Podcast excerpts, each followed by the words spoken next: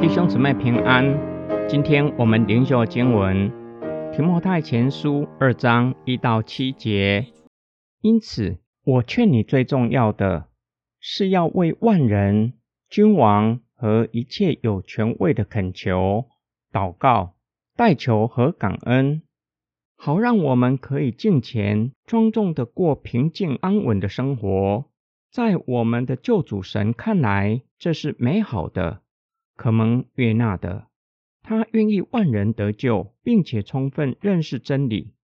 因为神只有一位，在神和人中间也只有一位中保，就是降世为人的基督耶稣。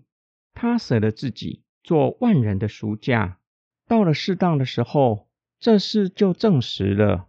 为了这事，我也被派做传道的和使徒。我说的是真话。不是谎言，在信仰和真理上做外邦人的教师。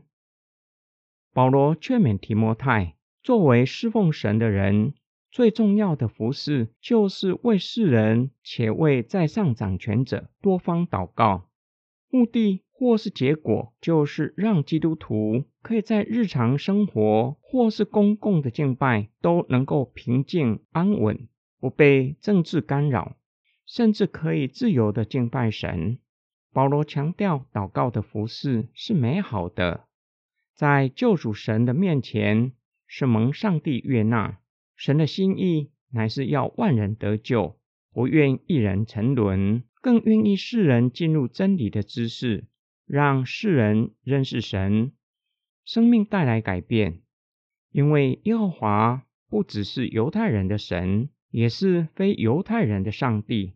世上只有一位神，并且在神和人中间只有一位中保，就是耶稣基督。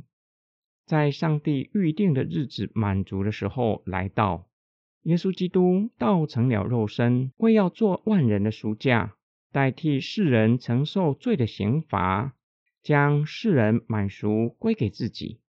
最后，保罗告诉提摩太，上帝指派他做传道。和使徒，就是为了向世上的人见证主耶稣基督，在信仰和真理上做非犹太人的教师，使他们进入真理的知识。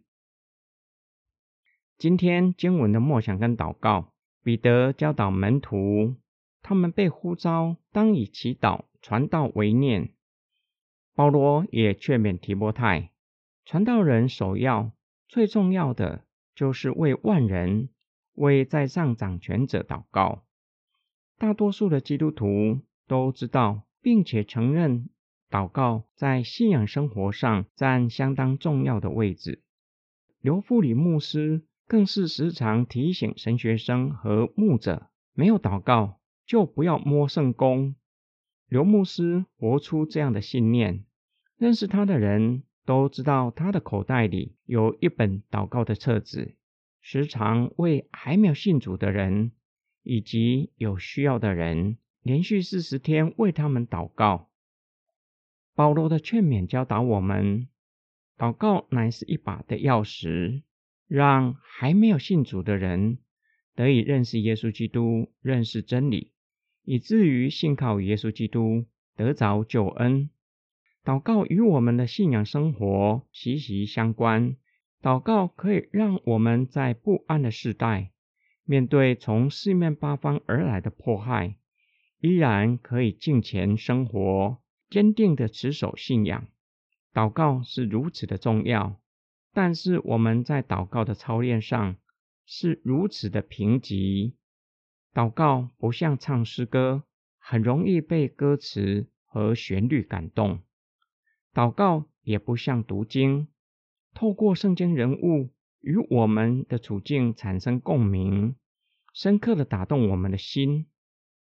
我们又是生活在五官不断被刺激的时代，生活的步调又相当的明快。祷告好像按下停止键，连五官也停止活动，唯一能够听到的就是自己发出的祷告的声音。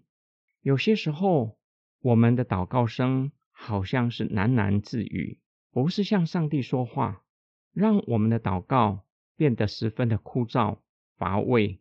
向神的祷告又时常有去无回，更是会挫败我们对祷告的热心。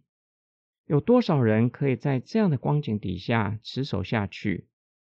求主帮助我们，即使在祷告中，不像唱诗歌，不像读圣经，时常被感动，依然向主祷告，求主点燃我们渴慕亲近你的心，让我们进入与你独处的神圣空间，与你相遇。我们一起来祷告。爱我们的天父上帝，感谢你启示我们，可以将大大小小的事用祷告祈求带到你的面前。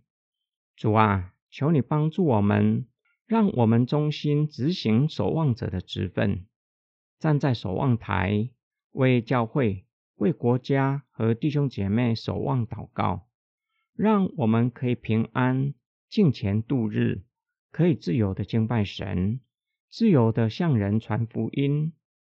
我们奉主耶稣基督的圣名祷告阿门。